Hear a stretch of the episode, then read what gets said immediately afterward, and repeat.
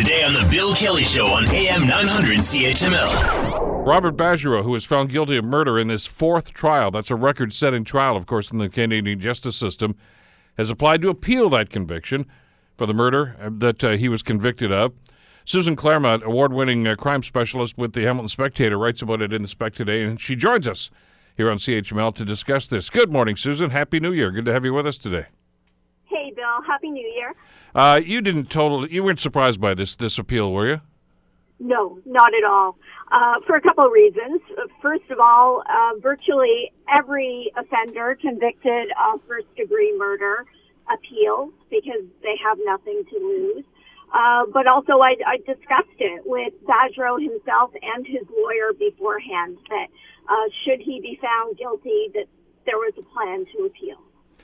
And and as you point out in the piece that you wrote today for the Spec, Susan, he's got nothing to lose here, does he?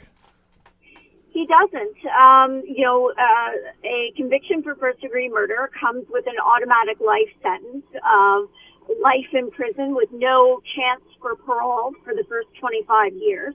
Um, Badger is a little bit different in that regard. He's already served 11 years of his sentence, so that will be uh, credited to him, so he can apply for parole earlier.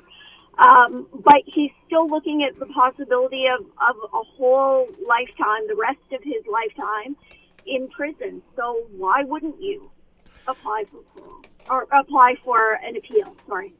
Now, I, I understand that some people get upset about this because they feel that justice was finally done in this circumstance. But uh, but as you point out, uh, th- that's our Canadian justice system. I mean, they do have that right. Uh, just as, uh, of course, the two murderers, the convicted murderers uh, in the Tim Bosma case, are, are appealing their ver- their verdicts as well. So I mean, this is this is really just part of the judicial process, isn't it? It is, and and Bill, you know, it's important that people understand that applying for appeal does not in any way mean you're guaranteed to get an appeal. Um, so Badgerow has put in his paperwork. He had a, a 30 day uh, window of opportunity to do that after his his conviction, after his guilty verdict. So he's put the paperwork in, but um, there's a long, long ways to go before um, before we get to the possibility of an appeal. Um, he he wants an appeal, but you've got to meet two, one of two or both um, criteria in order for that to happen.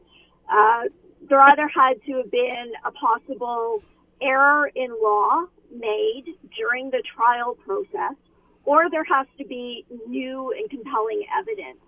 And frankly, I don't see either of those things happening in this case, though. Hey, that's an important element to this, isn't it, Susan? You can't just simply appeal because you didn't like the verdict.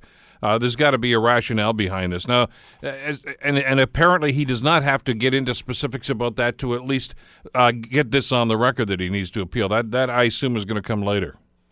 That's right. So this very first stage, the, the getting the paperwork in within 30 days, is usually um, a, a matter of the offender themselves at, in prison handwriting uh, out a form that says, I want to appeal and um, that starts the process. It's almost a, a, a, placeholder for what will come next, which is um, in Badgerow's case, he will be applying for legal aid, um, and legal aid will will take a look at the merits of the case and the merits of an appeal and see whether there's really any chance of an appeal even happening. If they if legal aid thinks there's a chance, then um, it, it could.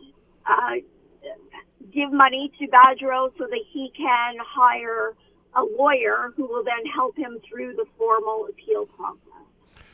Who's going to be uh, working on his side like this? I mean, obviously he had a, a, lawyer during this trial. Will it be the same lawyer? No, it won't. His lawyer during the trial, Russell Silverstein, says that that he's not going to be doing the appeal, and that's also normal. Um, the lawyer who does the trial may not really be able to see um, errors in a case that, that they ran um, just months ago in court. So it usually goes to an appellate lawyer, a, a lawyer who specializes in appeals, who can go back and review the case and pick out errors in law that could be grounds for a proper. Want to hear more? Download the podcast on iTunes or Google Play and listen to The Bill Kelly Show weekdays from 9 to noon on AM 900 CHML.